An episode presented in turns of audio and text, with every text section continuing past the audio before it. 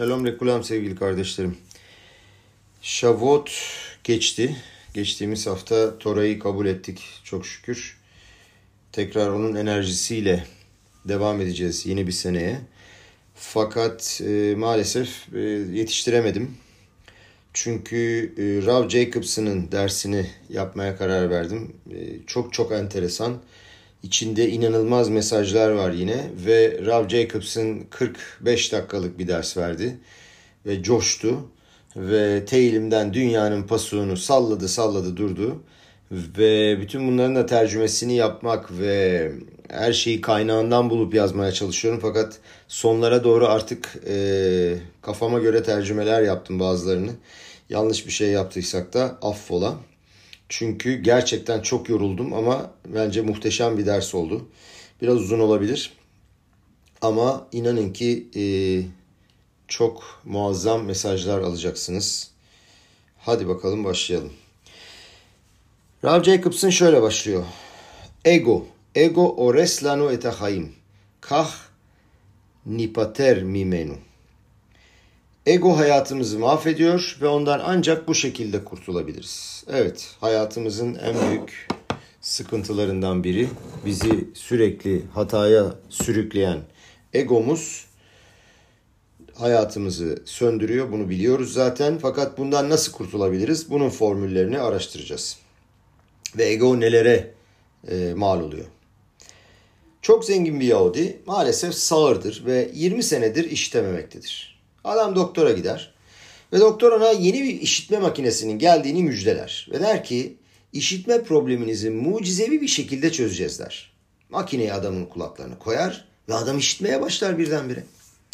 Doktor der ki al, al bu makineyi bir hafta sonra gel bana rapor ver nasıl oluyor ne oluyor duymak istiyorum der.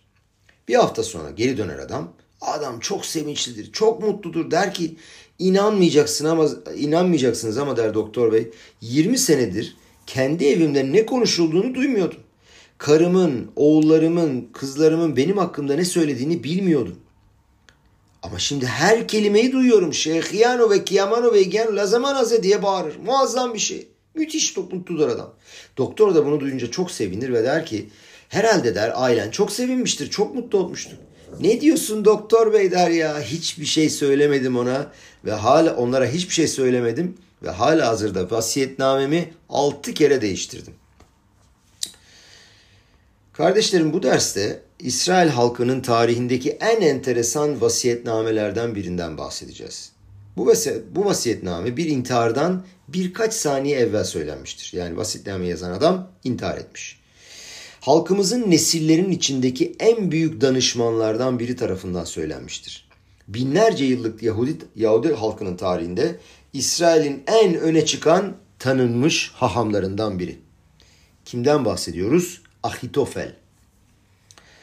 Talmud Gemara Masehet Baba Batra Daf Kuf Mem Zayin Amud Alef bakıldığında çok acayip ve garip görünen bir hikaye anlatılır. Talmud der ki Ahitofel Ölmeden evvel oğullarına üç tane emir verir. Bir, mahloket içinde olmayın. Yani mahloket, tartışma, çelişki, münakaşa, mahloket içine girmeyin. David'in krallığına isyan etmeyin, baş kaldırmayın. Ve üçüncüsü ki çok enteresan, Haga Shavuot'ta, Shavuot bayramında dışarıda hava iyiyse, güneş parlıyorsa ve Yom Tov'da geziye çıkılacak güzel bir hava varsa o yaz tarlalara bol bol buğday ekmenin tam zamanıdır. Çünkü ekin fevkalade olacaktır. Çok iyi bir büyüme ve verim elde edeceksiniz der. Bunu söyledikten sonra da kendi canını alır ve ölür. Evet Baba Batra'daki Talmudik hikaye buraya kadar. Bugün bu vasiyetnamenin üzerine derinleşmek istiyoruz. Gelin Ahitofel'in kim olduğunu bir hatırlayalım. Ahitofel Tanah'ta, Ahitofel üstüne Tanah'ta o kadar büyük övgüler yazılmıştır ki Yahudi halkının tarihinde veya dünyadaki başka bir halkta başka hiç kimse için böyle bir övgü yok. Bakın ne diyor Şmuel Betperek 16 Pasuk 23.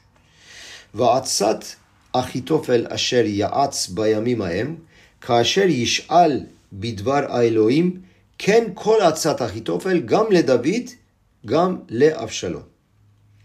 O günlerde diyor Ahitofel'in verdiği öğüt sanki Tanrı'dan aranan bir kehanet gibi kabul ediyordu.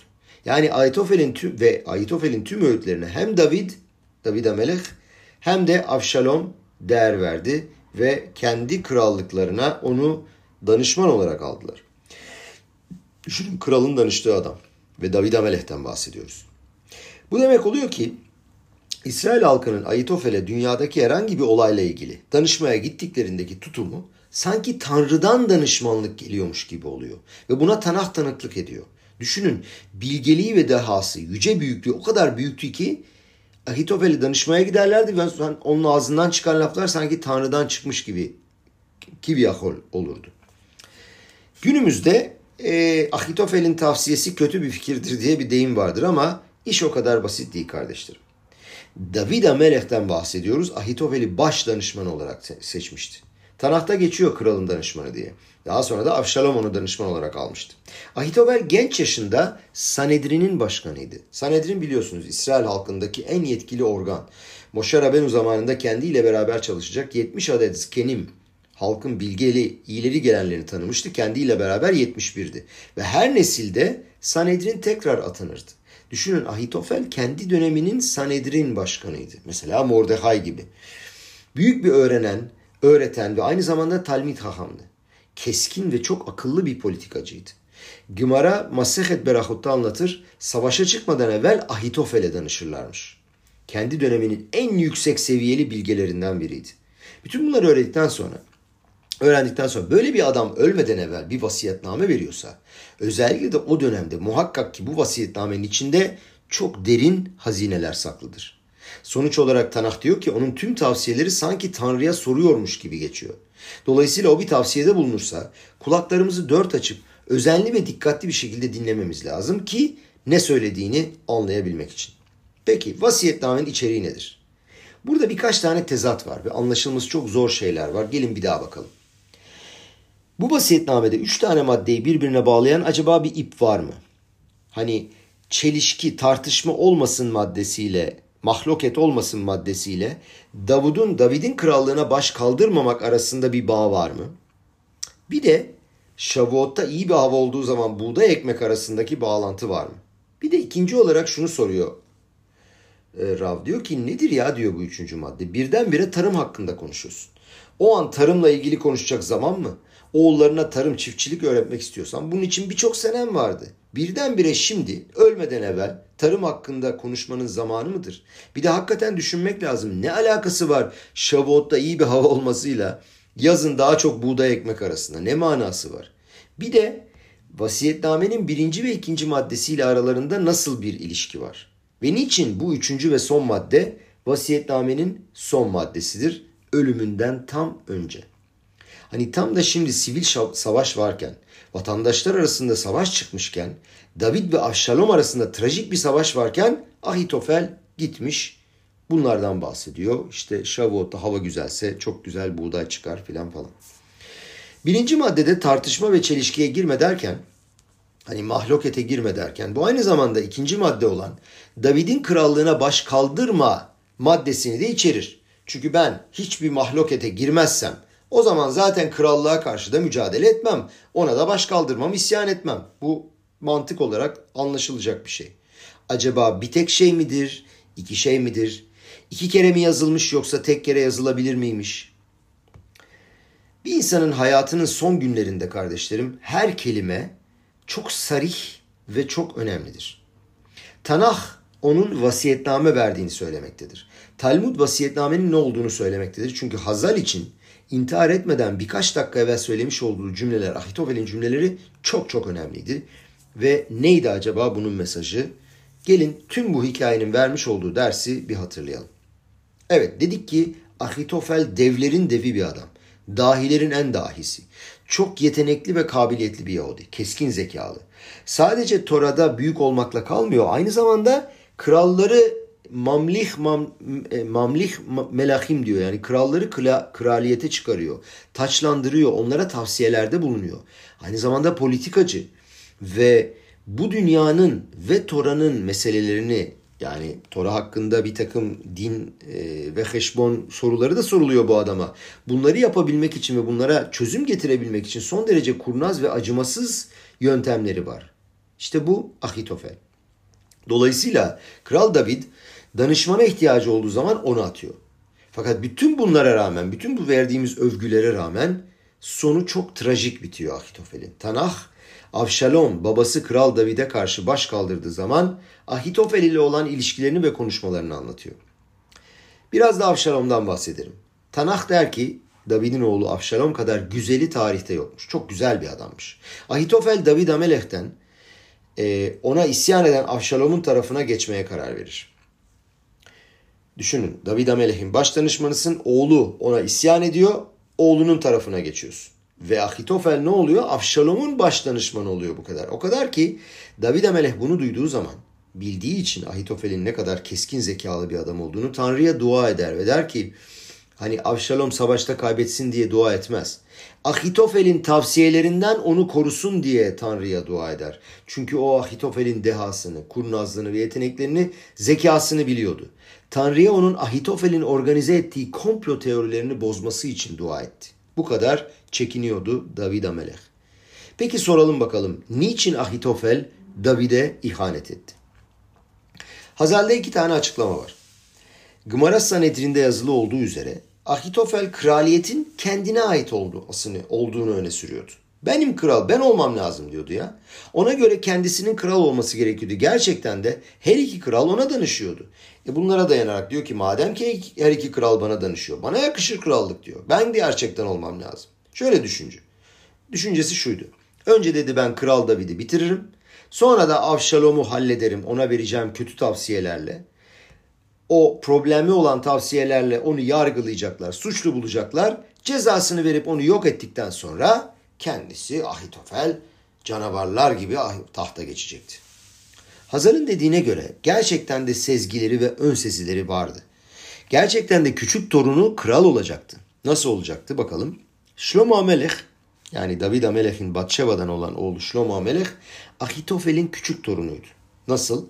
Yani torununun oğluydu daha doğrusu Bizinyetosu. Fakat onun kral olabilmesinin yani Ahitofel'in kral olabilmesinin zamanı henüz gelmemişti. Yalkut Shmoni Melahim'de fevkalade bir açıklama var. Aynı zamanda e, Radak'ın Tanah ile olan yorumlarında da bir saniye şunu sessize almam lazım. Evet, bir telefon gelmesin. Ee, affedersiniz. Yalkut Shmoni Melahim'de dedik fevkalade bir açıklama var. Aynı zamanda Radak'ın da Tanah ile ilgili yorumlarında e, David'in giborları, kahramanları hakkında yazıldığı zaman David'in giborlarının listesinde bir tanesinin ismi Golanlı Ahitofel'in oğlu Eliam olarak geçiyor. Ve Hazal der ki Eliam'ı hatırlıyoruz. Nereden hatırlıyoruz? David ile Batşeva arasındaki hikayede Batşeva Eliam'ın kızıydı. Ee, David'in giborlarından biri de Uriah Ahit'iydi. Yani Batşeva'nın ilk kocası. Eliam kızı Batşeva'yı David'in giborlarından biri olan Uriah Ahiti ile evlendirir. Bir daha anlatayım biraz karışık olduysa. Eliam Ahitofel'in oğlu, Eliam'ın kızı Batşeva ve e, Uriah Ahiti yani Batşeva'nın evlendiği adam da David'in giborlarından biri ve Lia, Eliam, Ahitofel'in oğlu Eliam kızı Batşeva'yı Uriah ile evlendiriyor. Dolayısıyla Ahitofel Masahet Sanedrin'e göre Hazal diyor ki Batşeva'nın dedesiydi. Dede olarak Batşeva'nın ve Uriah Ahiti'nin intikamını almak istedi. Bu yüzden David Amelech'e ihanet etti ve Avşalom'un kampına geçti. Çok kısa olarak anlatayım. E, bilmeyenlerimiz olabilir bu hikayeyi. Çünkü e, Rav Jacobs'ın biliniyor diye Gibbon diye geçti. David Amelech e, Batşeva'yı görür. Batşeva'ya aşık olur, vurulur ve der ki e, daha doğrusu bunun çok derin aslında e, bir takım düşünceleri ve şeyleri var. Ta Bereşit Bara yani e, dünyanın kurulduğu andan itibaren David Amelech ve Batşeva'nın ruh ikizi oldukları belliydi. Fakat David Amelech de tabi Batşeva'ya basit bir aşkla değil, gerçekten isteyerek ve Maşiyah'ın kendilerinden geleceğini bilerek onunla evlenmek istemişti Batşeva'yı. Öylesine bir ilişkiden bahsetmiyoruz. David Amelech'ten bahsediyoruz. Çok dikkatli olmak lazım bu konuda. Ve e, kocası o andaki kocası olan Uriah Ahiti'yi e, ön saflara gönderiyor savaşta. E, ve ön saflara gönderince Uriah Ahiti ölüyor ve e, ölmeden bile daha önce e, Batşeva ile ilişkiye giriyor ve Batşeva'dan e, bir oğlu oluyor. E, bundan da amacı bir daha söylüyorum Maşiyah'ı e, yeryüzüne, dünyaya, dünyaya getirmekti. Fakat orada daha sonra Nathan Anavi gidiyor e, David Ameleh'e diyor ki küçük bir hikaye anlatıyor. Diyor ki bak diyor çok e, fakir bir adam var. Adamın bir tek koyunu var. Kralın da diyor bir sürü koyunları var. Krala bir tane misafir geliyor. Kral da gidiyor bu e, kendi koyunlarını keseceğine o fakirin koyununu alıp kesiyor. Ve misafirlerine veriyor. Bu diyor krala ne yapılır diye soruyor. David Amelech diyor ki bu adamın cezası ölüm diyor. İşte diyor sen o kralsın diyor David Amelech'e. Ve David Amelech bunu duyar duymaz anlıyor yaptığı hatayı Batşeva'yla ve hatat ilaşem diyor. Bunu biraz ileride göreceğiz. Ve teşuva yapıyor. Ve teşuvası kabul ediyor. Hikaye bu. Şimdi e, sonuç olarak burada da anlıyoruz ki e, Ahitofel Batşeva ile Batşeva'nın dedesi olduğu için ve David Amelech'in böyle bir hata yaptığı yüzden kendi kendine e, onun intikamını almak için kendi düşüncesiyle ihanet ediyor ve Avşalom'un kampına geçiyor. Şimdi e, Şmuel Bet Perek Şmuel Bet Perek Bet Tet Zayn'de yazıldığına göre Ahitofel Avşalom'a iki tane korkutucu ve ürkütücü tavsiyede bulunuyor. Avşalom'un tarafına geçtikten sonra. Birinci tavsiye çok gaddardı. Avşalom'a diyor ki babasının babanın pilegeçleriyle yatacaksın. Pilegeç nedir? Eşten daha düşük sosyal ve yasal, yasal statüye sahip bir evlilik arkadaşı olarak olan cariye için İbranice kullanılan bir terim. Yani o zamanlar gerçek karısı değil fakat cariye olarak kralların almış olduğu e, kadınlara pilegeç deniyor ama eninde sonunda senin sarayının bir hanımı. Yani David Amelech'in sarayında olan cariyelerin, cariyeleri. Ve e, İsrailoğulları arasında erkekler genelde cariyelerini kabul ederlerdi. Ve bu kadınlar evde meşru eşlerle yani esas eşlerle aynı haklara sahipti. Ve ne yapıyor Avşalom? Gidiyor David Amelech'in pilegeçleriyle yatıyor. Ve niçin bunu yapıyor? Ee, o zamanlar David'in tarafında mı kalalım yoksa Avşalom'un yanına mı geçelim diye kararsız kalanlar var. Ve diyorlar ki onlar ya diyorlar bir gün Avşalom pişman olursa o benim babam diyecek sonunda. Ya ihtiyar babam ne yani diyecek ben ona ihanet mi edeceğim? Ona isyan mı edeceğim derse. Babasına geri döner ondan af dilerse babası onları öldürür mü? Öldürmez. David Amelech hiçbir zaman bir Yahudi'ye ölüm cezası vermedi. Hele oğluna hiç vermez. Ama ne olur?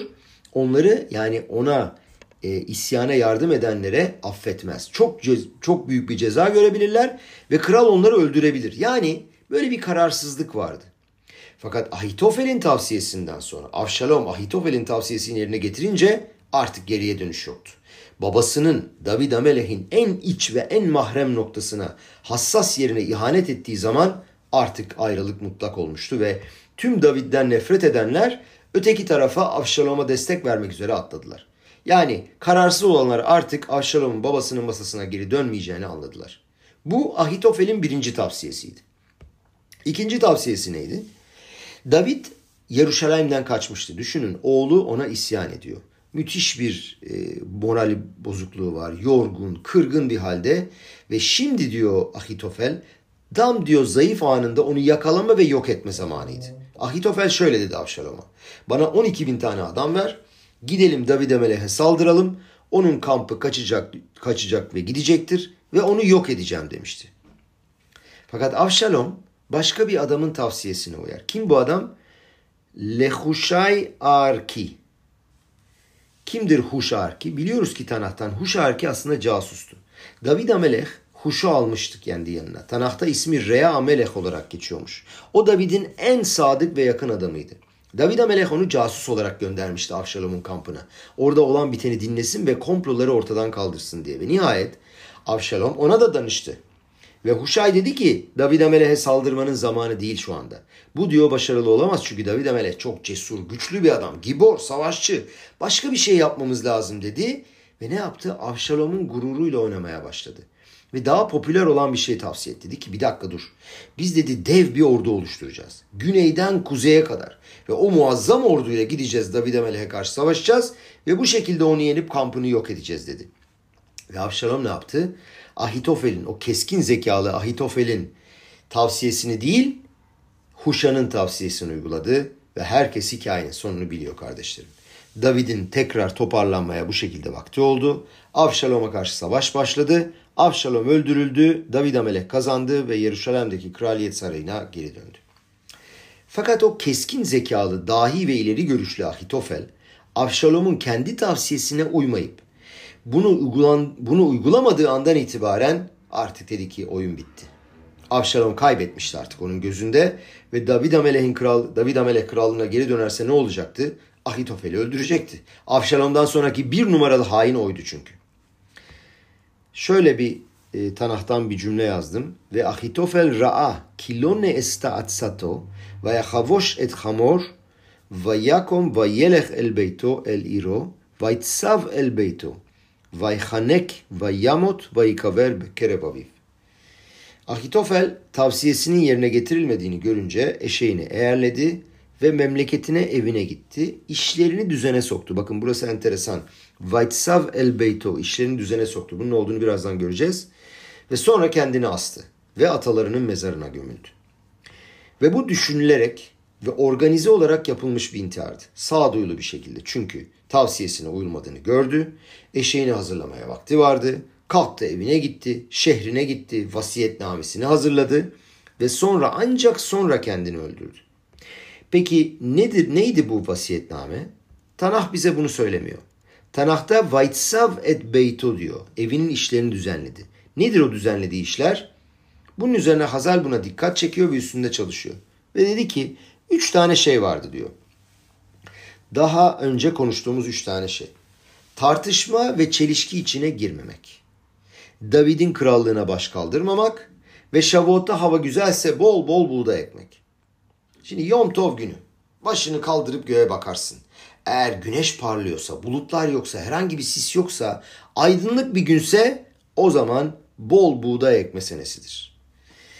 Bu üç tane vasiyetname maddesiyle alakalı birkaç tane soru sormuştuk. Ne demiştik? İkinci madde birinci maddenin içine dahil midir? Üç madde arasında bunları birbirine bağlayan bir ilişki var mıdır? Ve üçüncü maddenin içeriği nedir? Bu maddelerin açıklaması anlamı nedir? Niçin burada söyleniyor ve niçin vasiyetnamenin son maddesidir? Şimdi bunları inceleyeceğiz kardeşlerim. Demiştim çok derin fakat muazzam bir ders.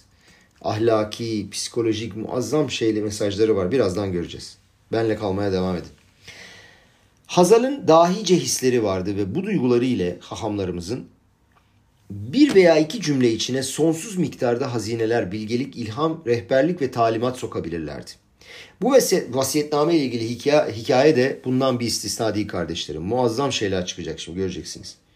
Bir keresinde bir mektuba rast geldim diyor Rav Jacobson. Rabbi Milubavitch 1949 yılında yazmış olduğu Shavuot ile ilgili bir mektup. Bu mektubunda Ahitofel'in vasiyetnamesi ile alakalı mümkün olabilecek, hayatta karşımıza çıkabilecek bir yorum ve açıklama yapıyor. Bir insanın hayatta dayandığı üç tane ana beklentisi, özlemi, tutkusu vardır. Şeyifa diyoruz buna, şeyifot. Arada biraz da İbranice öğrenelim. İnsanoğlunun hayatındaki tüm ihtirasları, özlemleri, bunları üç tane değişik karakteristik vasfa ayırabiliriz. Ve Pirkei Avot'ta bunların ipucu verilmektedir. Pardon kardeşlerim biraz gürültü olacak ama pencereyi açmam lazım. Artık İsrail yaz havasına girdi. 30 dereceler her gün. Şloşak tarim hem diyor. Üç tane taçtır. Bir tanesi Keter Tora, bir tanesi Keter Keuna ve bir tanesi de Keter Malhut. Nedir bunlar? Hepsini bir görelim. Bazen başımın üstüne Tora tacını koyma arzum ve tutkum vardır. Tora dünyadaki en büyük bilgeliktir. Vahid Hanan Peraşasında Moşe Rabını şöyle der. Ki hohmatchem u binatchem beyney amim. Çünkü o diğer halkların gözünde sizin bilgeliğiniz ve aklınızdır. Herkes diyecek mi am haham ve navon kimdir bu bilgi akıllı ve zeki halk? Bir keresinde Yahudi bir lider şöyle demiş diyor. Bilge ve akıllı bir halk ise bir miktar beyni olurdu. İma am haham ve navon ayalok sat sehel. Maalesef e, çok şükür beynimiz var ama bu ara İsrail içinde de olan bu Afganalar, gösteriler gerçekten müthiş bir kaos ortamı içindeyiz. Şem hepimize akıl fikir versin. Evet Keter Tora'ya bir bakalım. Keter Tora bilgelik tacıdır. Bilgi, enformasyon, tüm bilim dünyasını kapsar. Fizik ve dünyadaki her tür bilgiliği. Zohar'da yazılı olduğuna göre Tanrı Akadosh Baruhu Tora'ya baktı. İstakel be, e, betora ve bara et alma diye bir laf var ve dünyayı yarattı. Tora bir blueprint'tir. Yani Tora bir dünyanın tasarımıdır. Ayrıntılı bir tasarımdır. Buna göre dünyayı inşa ediyoruz. Nasıl ki bir mimar planını çizer ve inşa eden müteahhit o plana bakıp binayı inşa ederse Kiviyahol sanki sembolik olarak diyebiliriz ki Tanrı da Tora'ya bakıp dünyayı yaratmıştır. Dolayısıyla Keter Tora öğrenme, anlayış ve bilgeliği olan arzuyu kapsar. Adam nedir? Hayat nedir? Gerçek dünya nedir? Ve tabii ki Tora'nın kendi özel ve öz bilgeliği ve sonsuz okyanusu da dahil buna. Gelelim Keter Keuna'ya. Keuna Koenlik demek biliyorsunuz ama Koenler Betamiktaş'ta ne yapardı? Akadosh Baruhu'ya hizmet ederlerdi. Yorum işpat, yorum işpate hale Yakov ve Torat hale İsrail. Kanunlarını Yakov'a, talimatlarını da İsrail'e öğretecekler. Onlar Tanrı'ya hizmet etmek için orada olacaklar. Tora'da böyle yazar. Keter Keuna, ruhani olarak büyüme ve yeşerme arzusunu temsil eder. Demin demiştik ki bilgelik e, Keter Tora. Bu da ruhani olarak büyüme ve yeşerme, manevi gelişme, kendini geliştirme. Maneviyatla alakalı kişinin yaptığı tüm çalışmalar, psikolojik çalışmalar, karakter özelliklerimizi düzeltme çabaları, işte sinirliyiz, sinirlerimizi düzeltmek, ne bileyim cimriyiz, onu biraz e, toparlamak, para vermeyi öğrenmek gibi. Kendini anlamak ve Akadosh Baruhu'ya daha çok yaklaşmak. Gelelim üçüncüye, üçüncü taca. Keter Malhut. Keter Malhut etrafına etki etme tutkusu. Yani krallık e, tacı dünyada değişiklik yapmak. Kral nedir? Liderdir. Lider olmak.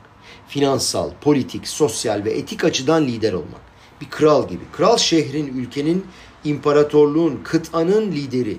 Malhut da tacı, liderlik tacıdır. Her birimiz kralız kardeşlerim.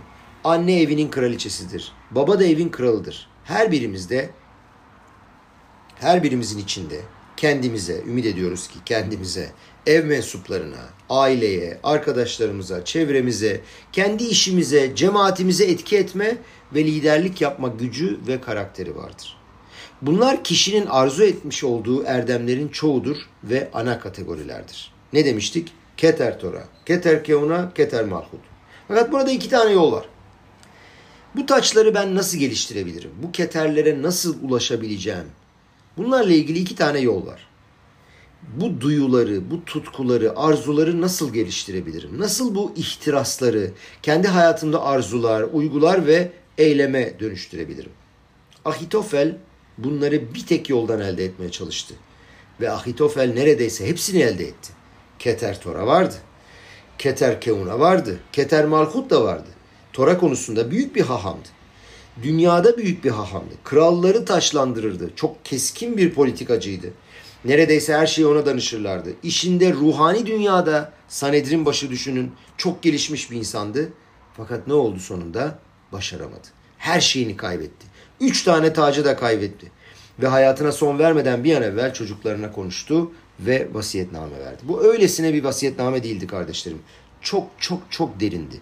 33 senelik tecrübeyi ve yaşanmışlıkları kapsayan bir vasiyetname. Gürültü geliyor. Evet. Hazal'ın anlatma yöntemine göre öldüğünde Ahitofel sadece 33 yaşındaydı. Düşünün 33 yaşında neler biriktirmiş. Bunu başka türlü anlatan diğer yöntemler ve kaynaklar da var. Fakat şu bir gerçek ki bütün yaşadıklarını çok çok genç yaşta yaşadı. Ve görünen o ki yaşadığı çok sayıda tecrübeler vardı. Çok genç yaşta olmasına rağmen birçok tecrübe yaşamıştı. Çünkü olayların içinde olan bir kimseydi. İsrail halkının kaderini etkilemiş olan birçok olayın tam merkezinde bulunmuş. Düşünsenize David Amelech'in baş danışmanı, oğlu Avşalom ona isyan ediyor, onun da baş danışmanı. İşte bu yüzden oğullarına böyle bir miras bırakmak istemişti. Vasiyetnamede üç tane şey vardı ve bu üç tane şey Pirke Avot'taki taçlara, keterlere yönlenmişti. Şimdi üç vasiyetname ile Pirke Avot'un üç tane keteri arasındaki ilişkiyi göreceğiz. Neydi onlar hatırlayalım. Keter Tora, Keter Keuna ve Keter Malhut. Olayların anlamı şudur ki kardeşlerim, bir şeylere tat, tutku ve arzu duyduğumuz vakit bu büyük bir şeydir. Fakat bir tuzak vardır. Ananın ego tuzağı. Ego tehlikesiz bir şeymiş gibi görünebilir. Fakat bir canavara dönüşene kadar büyüyebilir. Nedir ego? Sağlıklı ego vardır. Nedir o? Kişinin kim olduğunu bilmesi lazım. Yeteneklerimiz nedir? Avantajlarımız nedir? Kendini ve ev ahalisini koruması lazım ki bu anlaşılır bir şeydir. Ve nişmartem od lenafşotehem.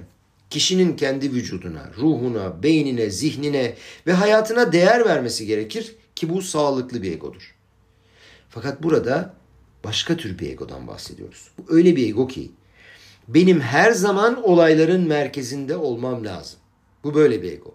Ve bu tür ego aslında hayatımızdaki en derin yaramızı göstermektedir.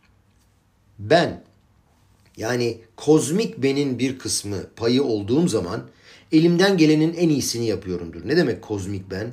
Yani biz bir ruhuz ve aslında genel bir ruhun neşamanın içinde bir payımız var. Ve ben o genel klali neşamanın içinde olduğum zaman, öyle hissettiğim zaman işte o zaman elimden gelenin en iyisini yapıyorumdur. Baal Shem Tov'un dvekut muhletet yani mutlak yapışma, birleşme diye adlandırdığı bir durumda olduğum zaman, demin bahsettiğimiz ideal durumda olduğum zaman, bu şartlarda sonsuzla beraber aynı paralelde akarım. Sonsuz olan Akadosh Baruhu aslında tüm yaratılışı kapsar. Biliyoruz konuştuk bunları. Tüm yaratılış aslında tek bir isimdir. Birlik ve armonidir, uyumdur. Tanrısal enerjinin yansımasıdır. Hepimiz Tanrı'nın aynı salınımdan ve titreşimden akan dalgalarıyız ve paylarıyız. Ve ben kaynağıma yani dediğim gibi o genel ruha, neşamaya tamamen yapışmış bir halde olduğum zaman sanki sonsuzluğa bir kanal oluşturmuş oluyorum. O zaman memnuniyet, tatmin, sevinç ve enerji doluyorum. Çünkü elektrik fişi prize kaynağa bağlı. Kardeşlerim hepimizin şarja ihtiyacımız var. Zaten günde üç kere dua etmemizin, tefilin takmamızın ve Tanrı ile birlikte bir sürü mitva yapmamızın amacı bu. Akadosh Baruhu diyor ki şarj edin kendinizi. Elektrik fişini prize bağlayın. Eğer böyle bir durum varsa yani tanrısal elektrik bana doğru akıyorsa zaten müthiş bir içsel tatmin oluyor o zaman. Aynı zamanda bir güç hissi de var. Çünkü bu güç benim egoist duygularımdan gelmiyor. Ben Tanrı'nın, dünyaları yaradanın bu dünyadaki temsilcisi ve görevlisiyim. Fakat bu ne zaman oluyor? Ben ona yapışık olduğum zaman gerçekleşiyor. Ona yapışık olmadığım zaman, yaralı olduğum zaman, içinde bir boşluk olduğu zaman işte o zaman o boşluğu doldurmam gerekiyor. Belki de çok genç yaşta ego yaratıyorum. Ve egonun sürekli şişmesi ve büyümesi lazım. Çünkü bir ham maddesi yok, bir substance'ı yok. İngilizce'de şöyle bir terim var. Enteresan şeyler öğreniyoruz. Adam çünkü Amerikalı zaten biliyorsunuz. Ego easing God out. Yani Tanrı'nın dışarı çıkmasını kolaylaştırmak. E-G-O yani easing God out. PDF'de yazdım. Yani kendi özüm esasım yoksa senin bana o zaman değer vermene ihtiyacım var. Onun iltifatına ihtiyacım var. Bana iltifat etmedikleri zaman ben biterim. Eğer bana saldırırsan mahvolurum, perişan olurum. Şundan veya bundan sürekli bir iltifat almam lazım. Başkaları tarafından bana değer verilmesi lazım. Ve bütün hayatım bu egonun etrafında dolaşmaktadır. İçsel noktamda egoizm var. Bundan kendimi kurtaramıyorum ve bu benim hatam bile değil. Hayatta kalmaya, kurtulmaya çalışan biri gibi büyüdüm. İnsan hayatı boyunca sevgi alamazsa, bunun yerine başka bir şey koymak zorundadır. İşte bu da sahte egodur. Ve sahte ego her yerde sevgi arar. Ama bu gerçek sevgi değil, bu iltifat. Benimle ilgili güzel bir şey söyle. Belki de çok çalışıyorum fakat bu çalışma sadece hani benim bir şeylere layık olduğumu kabul ettirmek ve ettirmek için. Sürekli şişirme. Habire şişiriyorlar beni. Doktor Gibor Matthew diye birisi var. Ee, bir klip göndermiş Rabi'ye. Diyor ki bu adam çocukken e, Holocaust'tan kurtulmuş ve travma konularında aslında çok uzman bir adam. Ve şöyle diyor. Gençliğinden bahsediyor. Diyor ki çocuğu 3 yaşındayken kendisinin doğum günüymüş. Ve çocuk babasına Happy Birthday iyi ki doğdun şarkısını söylemek istememiş. Baba sonra demiş ki bak eğer şarkı söylemezsen pasta alamazsın. Çocuk da ısrar etmiş 3 yaşında. Şarkı da söylemeyeceğim, pasta da almayacağım demiş. Doktor kendisi anlatıyor. Buna bir sinirlenmiş Çocuğun suratına bir tane çakmış bir tokat. Ya çocuk niçin? Daha 3 yaşında. İyi ki doğdun Happy Birthday şarkısını söylemek istemiyor. Ne olmuş yani? 3 çocukta 3 yaşında bir çocuk olduğu için evimi yıkmış, ülkeyi mi yakmış? Ne yapmam lazım? Ne yapmış yani? Ama diyor ki doktor, bu uzman, benim diyor o zamanlar öyle bir travmam vardı ki diyor, sevgiye muhtaçtım. Çocuk benim için Happy Birthday şarkısını söylemediği zaman bu benim değerimin sıfır olduğunu ifade ediyor. Kendimi çöp gibi hissediyorum. Bir hiçtim. İşte bu içimdeki gerilim o kadar yüksekti ki dayanamadım. Bazen egosu yüksek bir adama bakarsın. Bu ego değil. Kendi içinde oluşmuş olan bir boşluk ve korkunç bir şekilde büyümüş dev bir kendine güvenmeme hissidir. Buna karşılık bağlı olduğum zaman dvekut yani bunun üstünde çok çalışmak gerekir bu e, mertebeye ulaşmak için. Ve bu bağlılığı nasıl da yaşarım içinde? Çünkü ben ayn harfiyim. Şimdi bakın bu çok çok güzel bir mesaj. Çok hoşuma gitti ve ben bunu e, Ribi David'le de konuştum. Bu aynı e, ayn yani e, İbranice'deki ayn zannediyordum ama halbuki şöyleymiş. Balatanya'nın torunu Admor Tsemah Tzedek şöyle yazıyor. Diyor ki Ani otiyot ayn. Ani nasıl yazılır? Alef, nun, yud. Otiyot ayn. Yine alef, yud, nun, en. Yani en nedir? Yokluk. Diyor ki gerçek ben diyor. Gerçek ene bağlı olanlandır. Burası biraz derin. O yüzden yavaş anlatacağım anlamaya çalışalım. En dediğimiz bütün varlığın kaynağıdır. Yani sonsuz tanrıdır. Biliyorsunuz yeşmi ayn diye bir laf vardır. Hani hiçlikten bir şey ortaya çıkaran bir tek tanrı var. Biz çünkü düşünün bir masa nasıl yaparız? İşte tahtaları alırız, alüminyum alırız, bir araya getiririz bir, bir masa olur. Ama hiçbir şey yoksa ortada o hiçlikten bir şey çıkaran sadece tanrıdır. Ve o bütün varlığın da kaynağıdır. Ego ise çok küçük bir varlığın içinde kendimi odaklıyorum. Çok sinirli, affedersiniz çok sınırlı, limitli ve kaynaklar bittiği zaman hep daha çok ve daha çok iltifata ihtiyacım var. Fakat eyne bağlı olduğum zaman yani nothingness bakın bu da enteresan. No thingness. Nothingness'ı bölerseniz no thingness İngilizce bilenler bilecek hiçlik. Yani tanımlı bir şeylerin olmadığı bu durum. Herhangi bir şeyle tanımlı değil. Herhangi bir şeye bağlı değil. Limitli değil. Ve her şeyin kaynağı. Gerçek var olan yani yeşut amitit. Gerçek varlık bu. O zaman ona bağlı olduğum zaman ben başka birisi oluyorum. Ben akıyorum. O halde çocuklarıma, eşime, işçilerime, arkadaşlarıma, ailemin fertlerine ve tüm yabancı insanlara daha dikkatli ve daha hassas olabilirim. Çünkü gerçekten bağlıyım, kaynağa bağlıyım. Kardeşlerim iltifat almak tabii ki her zaman çok güzel. Herkes çok sevinir iltifat almaktan ama yani benim çok umurumda değil böyle bir durumda olsun. Bana iltifat ettiniz diye sizi mahkemeye vermeyeceğim ama burada başka bir olaydan bahsediyoruz. Kişi buna, bu iltifatlara sanki böyle bir oksijenmiş gibi muhtaç değil. Diyelim ki biri bana garip bir mail atmış. Tamam yazmış ne yapalım yazsın. Aslında hiç kolay değil. Bazen gerçekten de ayrıyımdır bazı şeylerden. Kopmuş vaziyetteyimdir.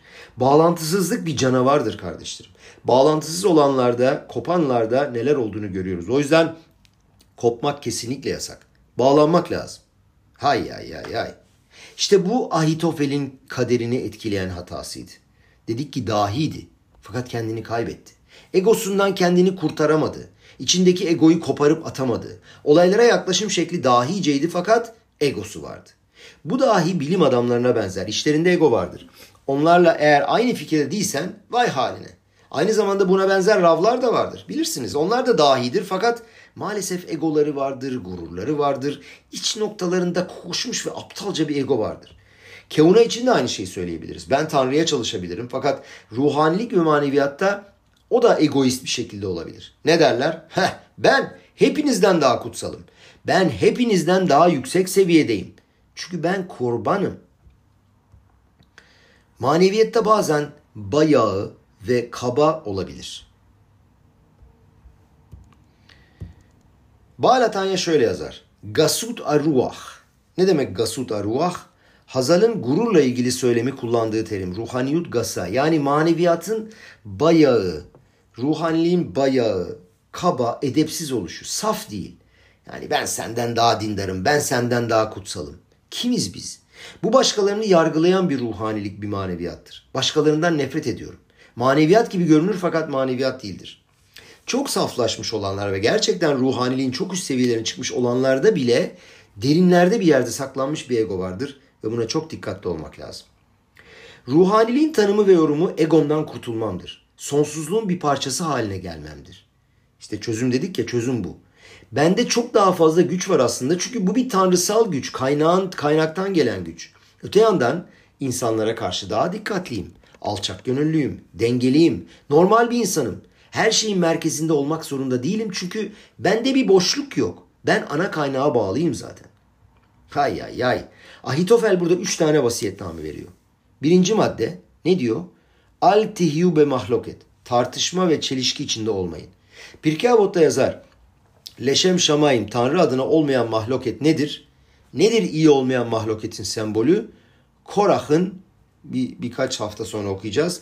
Moshe Rabenu'ya karşı olan tartışması münakaşası. Bu Keter Keuna'ya karşı olan münakaşaydı. Korah Moshe Rabenu'ya karşı ne iddia ediyordu? Ne dedi Moshe Rabbeinu? Dedi ki bütün nesil dedi. Herkes kutsal dedi bu Tanrı'nın halkı içinde. Niçin Tanrı'nın cemaatine karşı kendini üstün görüyorsun diyor. İtna Asud. O Moshe Rabbeinu'ya karşı diyor ki sen diyor gururlu üstünlük taslayan bir adamsın. Böyle iddiada bulundu. Kime? Moshe Rabbeinu'ya. Peki gerçek neydi? Gerçek şu ki kardeşlerim Rabenu dediğimiz Moshe Rabenu yeryüzünde var olan tüm insanlardan daha çok alçak gönüllüydü. Peki nedir bunun açıklaması? Korah diyor ki niçin üstünlük taslıyorsun diyor. Ama Korah olayı anlamamıştı. O kendi problemlerini Moshe Rabenu'nun üstüne yansıtıyordu. Ayna oluyordu yani. Moshe Rabenu'nun böyle bir göreve ihtiyacı yoktu. Moshe Rabenu çünkü ilahi gücün ve isteğin karşısında kendini tamamen iptal etmişti. Onun bunlara ihtiyacı yoktu. Ama o gerektiğinde saldırmasını ve mücadele etmesini çok iyi bilirdi. Bunu tarihte gördük. Paro ile mücadele etti. Köleleri Mısır'dan çıkardı. Serbest bıraktı. Korah'a karşı mücadele etti. Savaştı. Moshe Rabenu'da aşağılık duygusu yoktu. Moshe çok alçak gönüllüydü. Peki nasıl çok alçak gönüllü olabiliyor? O en büyük peygamber olduğunu bilmiyor mu? Tanrı'nın onu seçtiğini bilmiyor mu? Tora'yı o verdiğini bilmiyor mu? İsrail halkını Mısır'dan kendi çıkardığının farkında değil mi? Bakın kardeşlerim alçak gönüllülüğün, anavanın tanımı şu değildir. Ben aslında çok yüksek bir seviyedeyim ama ben alçak olduğumu söylüyorum. Ben çok akıllıyım ama aptal olduğumu söylüyorum. Ben güzelim fakat çirkin olduğumu söylüyorum. Bu alçak gönüllülük değil bu aptallıktır. Bu yalandır. Şeker muhlat. Alçak gönüllülük şudur. Ben tabii ki kim olduğunu biliyorum. Kim olduğumu biliyorum. Fakat ben gerçeği ben gerçeği tanıyorum. Ben sonsuz Tanrı'nın bu dünyaya akan bir sinoruyum. Sinoru bir türlü tercüme edemiyorum. Kablo, boru diyebilirsiniz. Başka bir şey bulmuştum ama şu anda bulamıyorum. Tanrı'nın bu dünyaya akan bir kablosuyum, bir bağlantısıyım. Tanrı benim içimden aydınlık saçıyor. Ben her şeyi bilebilirim çünkü ben o en demiştik ya o hiçliğin bir parçasıyım. Korah'ın anlamadığı buydu. Çünkü Korah'ın içinde bir boşluk vardı ve bunu doldurması gerekiyordu, egoyu. Ahitofel diyor ki münakaşa ve çelişki içinde olmayın. Keter keuna anak besignon shel Moshe, lo besignon shel Korah. Keuna tacı, tacı Moshe Rabenu'nun tarzında devdir. Fakat Korah'ın tarzında değil. Gımara ne diyor? En mahzikin be mahloket lomdim mi Korah. Münakaşaya tutunmanın bir manası yok çünkü oradan hiçbir şey çıkmaz. Bunu kimden öğreniyoruz? Korah'tan. Korah anlaşmazlığın esas konusunu sembolize ediyor ve Ahitofel buna dikkat ediyor. Diyor ki Moshe Rabenu İsrail halkına ne diyor? Ve anahnu ma ki talinu alenu. Biz kimiz ki bizim üstümüzden çıkıyorsunuz diyor. Sen ne zannediyorsun diyor Moshe Rabenu. Ben sabah kalkıp aynaya bakıyorum ve ben tüm sistemden daha akıllıyım mı diyorum. Ha şu gariban Yahudiler sabah kalkıp Yeşivaya Yahudi okuluna gitmek zorundalar.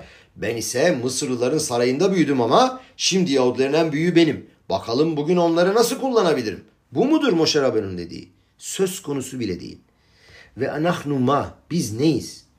Moshe Rabbeinu'nun Tanrı'ya söylediği sözler.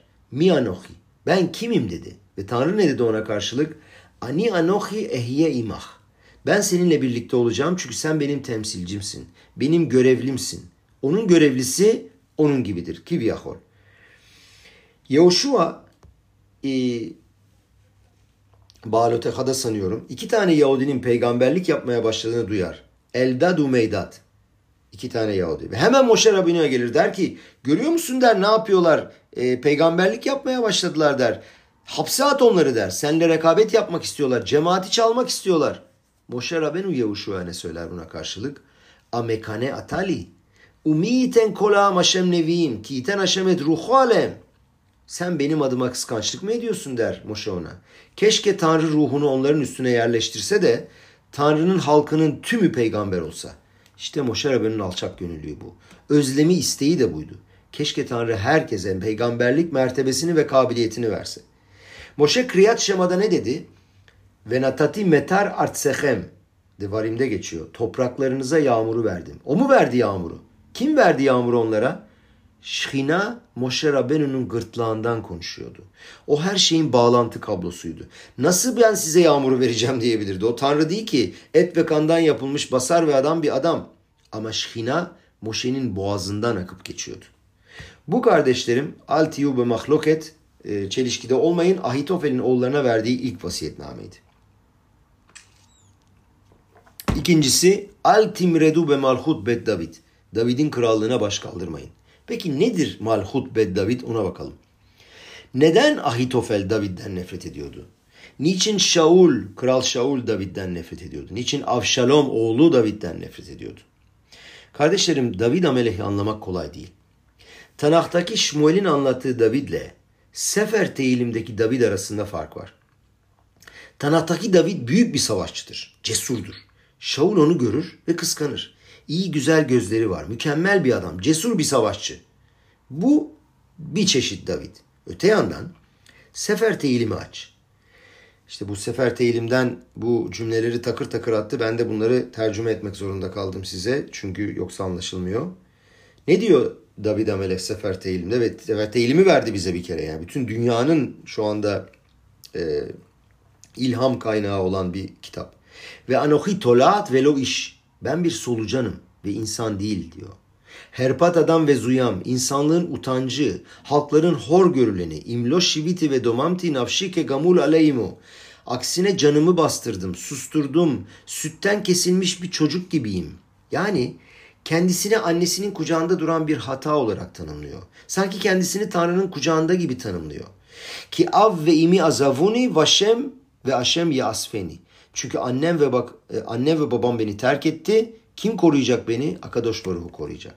Kam ki eleh beget salmavet. 23 e, numaralı pasuk. E, Şabat günü okuruz bunu. Gam ki eleh beget salmavet lo irara ki ata imadi. Karanlık ölüm vadisinde yürüsem bile kötülükten korkmayacağım. Çünkü sen benimle birliktesin. İm esek şamayim şam atavatsiya şeol ineka. Göklere yükselsem sen oradasın. Alçak dünyalarda yatağımı yapsam işte yine sen. Ve Omar ah hoşek yeşufeni ve layla or badeni. Gam hoşek lo yakşil mimeka. Desem ki elbette karanlık saracak beni. Sonra gece bana ışık olacak. Fakat karanlıklar dahi senin için karanlık değildir. David, David Amelech o kadar duygulu ve hisli konuşuyor ki, o kadar yaralı ki. Hepimiz teyilim okumuşuzdur kardeşlerim. Onun acıları hakkında, travmaları hakkında coşkulu bir şekilde yaşıyor ve söylemeye çalışıyor. Tanrı'nın kucağında sığınmış, büzüşmüş bir bebek gibi. Ve arka arkaya mizmorlar söylüyor. Düşünün, oğlu geliyor ona isyana, David mizmor söylüyor. Mizmorle David bevorcho mipnei Avşalom beno. Aşem marabut saray Rabim. Rabim kamim alay. David'in mezburu şöyle. Oğlu Avşalom'un önünden kaçtığı zaman Aşem düşmanlarım ne kadar çok. Büyükler bana karşı ayaklanıyor ve ata Haşem magen badi. Fakat sen Haşem bana kalkansın. Kimdir David? Kardeşlerim David gerçek kraldı. Zaten Maşiyah ben David deniyor. Gımara Yuma'da sorar. Niçin Şaul'un krallığının varlığı sürmedi de David'in krallığı sürdü? Şaul çünkü sadece bir yerde hata yaptı. Amalekleri tamamen yok etmesi gereken yok etmedi. Ama David ne yaptı? İki kere hata yaptı. Bir tanesi Batşeva, bir tanesi de e, krallığı esnasında Yahudileri, Yahudi milletini saydı ve 70 bin Yahudi öldü bu yüzden. Fakat buna rağmen krallığı devam etti. Neden? Şmuel Anavi Şaul'e gelip şunu söylediği zaman niçin isyan ettin, baş kaldırdın? Ne yaptı Şaul, Amelech? Kendini haklı çıkarmaya ve mazeret aramaya başladı. Ama Natan Anavi Natan peygamber Batşeva hikayesi konusunda David'e geldiği zaman anlattım başta. David iki kelime söyledi. Hatati laşem. Ve sonrasında onlarca yıl teşuva yaptı. Ve hatati negdi tamit ve günahım devamlı önümde dedi. Tehateni bezov ve tear beni otlarla arındır ve ben saf olayım. Tagelne atsamot dikita ezmiş olduğun kemiklerim coşsun. Lev taor beral elokim Tanrım bana saf bir yürek yarat.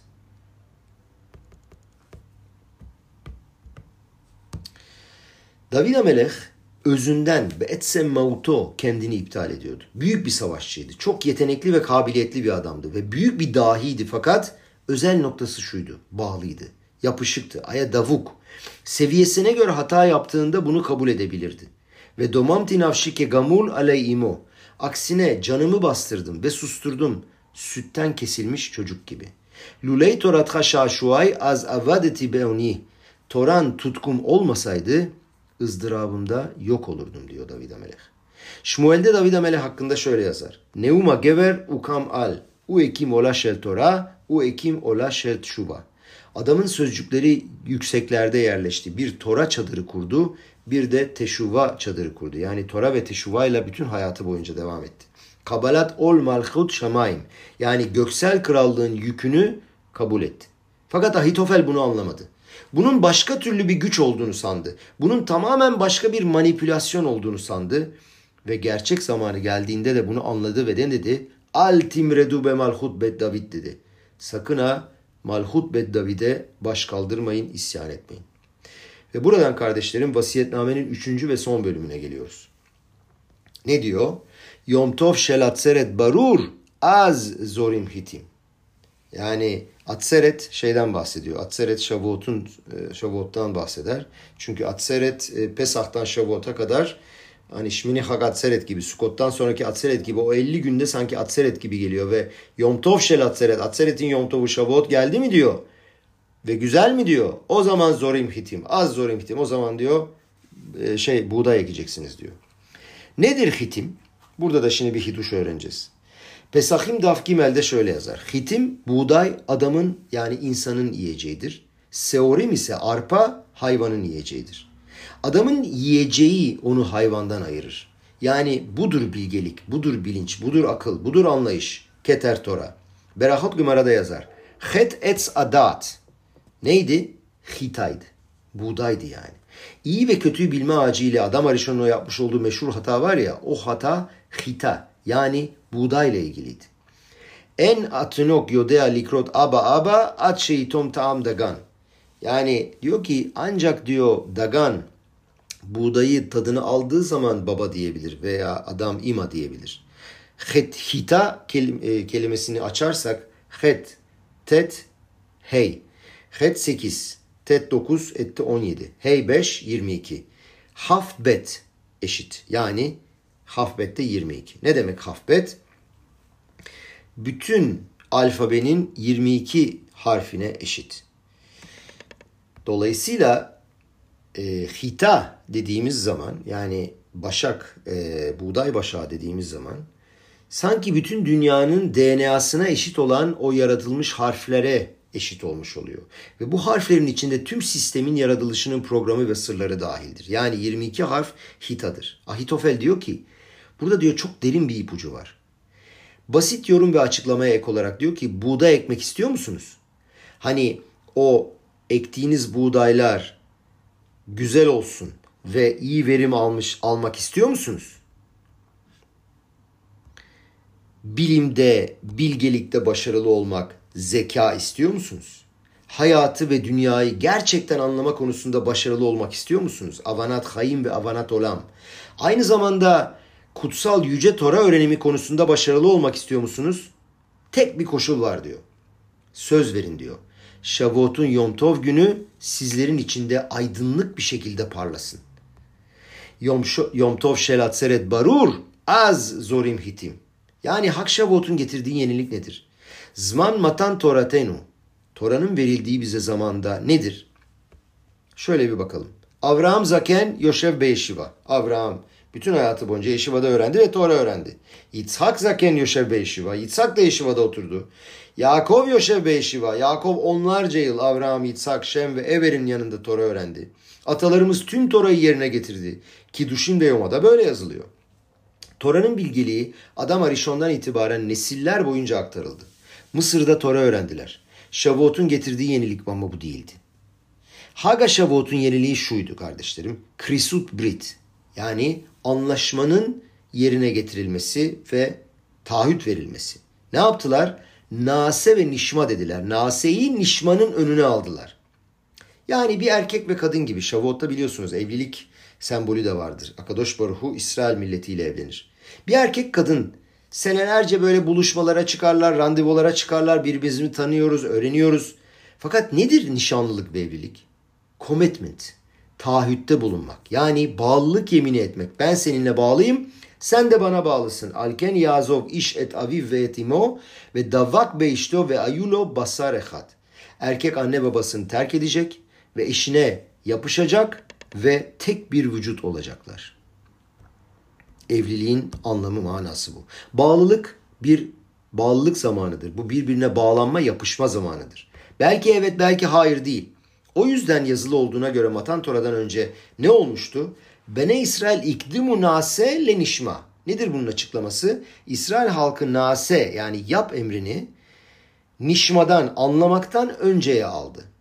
Eğer ben karıma evliliğimden önce şöyle söylersem. Derim ki bak müstakbel karım. Bana bütün hayatım boyunca istediğin her şeyin listesini bir yaz. Ben de bakayım, imzalayayım, bileyim ya ne istediğini. Evlilik bu değil ama. Evlilik bir taahhüttür. Bu adamla veya bu kadınla sonsuz bir bağlantıya giriyorsun. Dolayısıyla senin her isteyeceğin ve onun her isteyeceğine yardım etmeye hazırsın. Bunu yapacaksın. Yahudiler Tanrı'ya önce Nase ve sonra Nişma dedikleri zaman anlamak istemedikleri için değildi. Bu bir ilişki, bu bir bağlantıydı. Atem tiyuli am, atem tiyuli mamlechet kohanim ve goy kadoş. Siz benim halkım olacaksınız dedi arkadaş Baruch. Siz bana kohenler krallığı oluşturacaksınız ve kutsal bir millet olacaksınız. Çünkü biz birbirimize bağlıyız. Biz, biz, biz birbirimize yapışığız. Kabalat ol malhut şemayim. Göksel krallığın yükünü ve boyunduruğunu üstümüze almış durumdayız. Kabalat ol mitzvası bu. İşte Matan Tora'nın, Şavuot'un getirdiği yenilik bu. Sadece ek bir bilgelikten bahsetmiyoruz. Yani Yahudilik konusunda ekstra bir bilgi sahip olmak veya bilim sahibi olmak değil. Ek bir bilgi, enformasyon değil.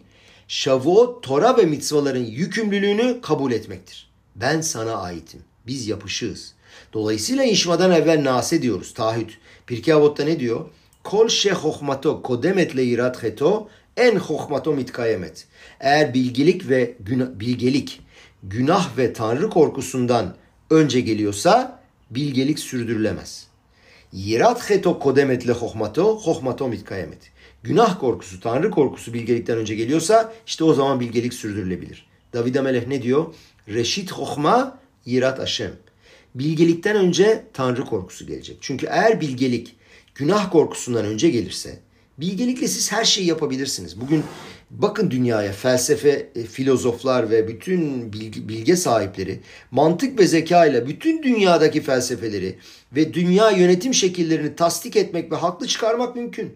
Şu anda dünyada etrafınızda olup bitene bakın. Korkunç şeyler oluyor ve her şeyi tasdik edebiliyorlar. Canavarca fikirleri bile haklı çıkarmak mümkün. Ama yirat heto kodemetle hokmata olunca yani tanrı korkusunu bilgelikten önce gelirse işte o zaman bilgeliğin, alçak gönüllülük, güzellik, hoşluk, hassasiyet, ahlak, etik ile dolu olmasını sağlarsın ve bunun garantisini verirsin. Ve Reb Shmuel der ki bunlar üç tane keterdir der. Tora ve Kevuna. Fakat keter şemtov al gaber. Ne demek keter şemtov? Tora ve Kevuna tacı güzel der ama iyi bir isim şemtov hepsinin üstündedir. Ne demek istiyor keter? Nedir iyi isim? Benim iyi ismim var. Ne demek yani? Baal Şemtov'a Şemtov ismini verdiler. Onun da ölüm yıl dönümü Hagaşo. Ne demek Baal Şemtov? Şemtov nedir? Ben terzi miyim yoksa kral mıyım? Demek. Bu mudur? Ben dahilerin dahisi miyim yoksa diş hekim miyim? Böyle bir bölünmeden bahsetmiyoruz. Ben terziyim. Belki de ağaç kesen bir işçiyim. Belki de Yeşivan'ın yöneticisiyim. Şemtov senin karakterinin ne olduğudur. Senin Tora'ya, Keuna'ya, Malhut'a bağlı olman değildir. Senin iyi ismin olmasının anlamı senin topluma hizmet etmendir. Güvenilir bir insan olmandır. Tanrı korkusuna sahipsin. Senin esasın, özün, hani etsem mauto dedikleri bu iyi, güzel, hoş, tatlı, metafizik, insanüstü, doğaüstü o en diyoruz ya o hiçlikle ilişkin var. Keter Şemtov ole al gabeem. İyi bir isim tacı onların üstünde duruyor. Moshe Rabbeinu Tov ismini verirlerdi. Kitovu.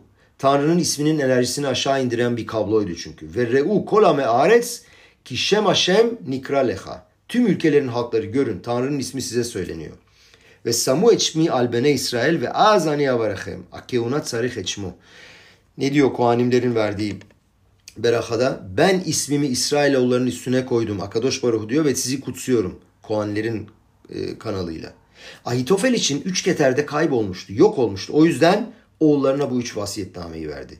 Al tihyu ve mahloket, çelişki içinde olmayın.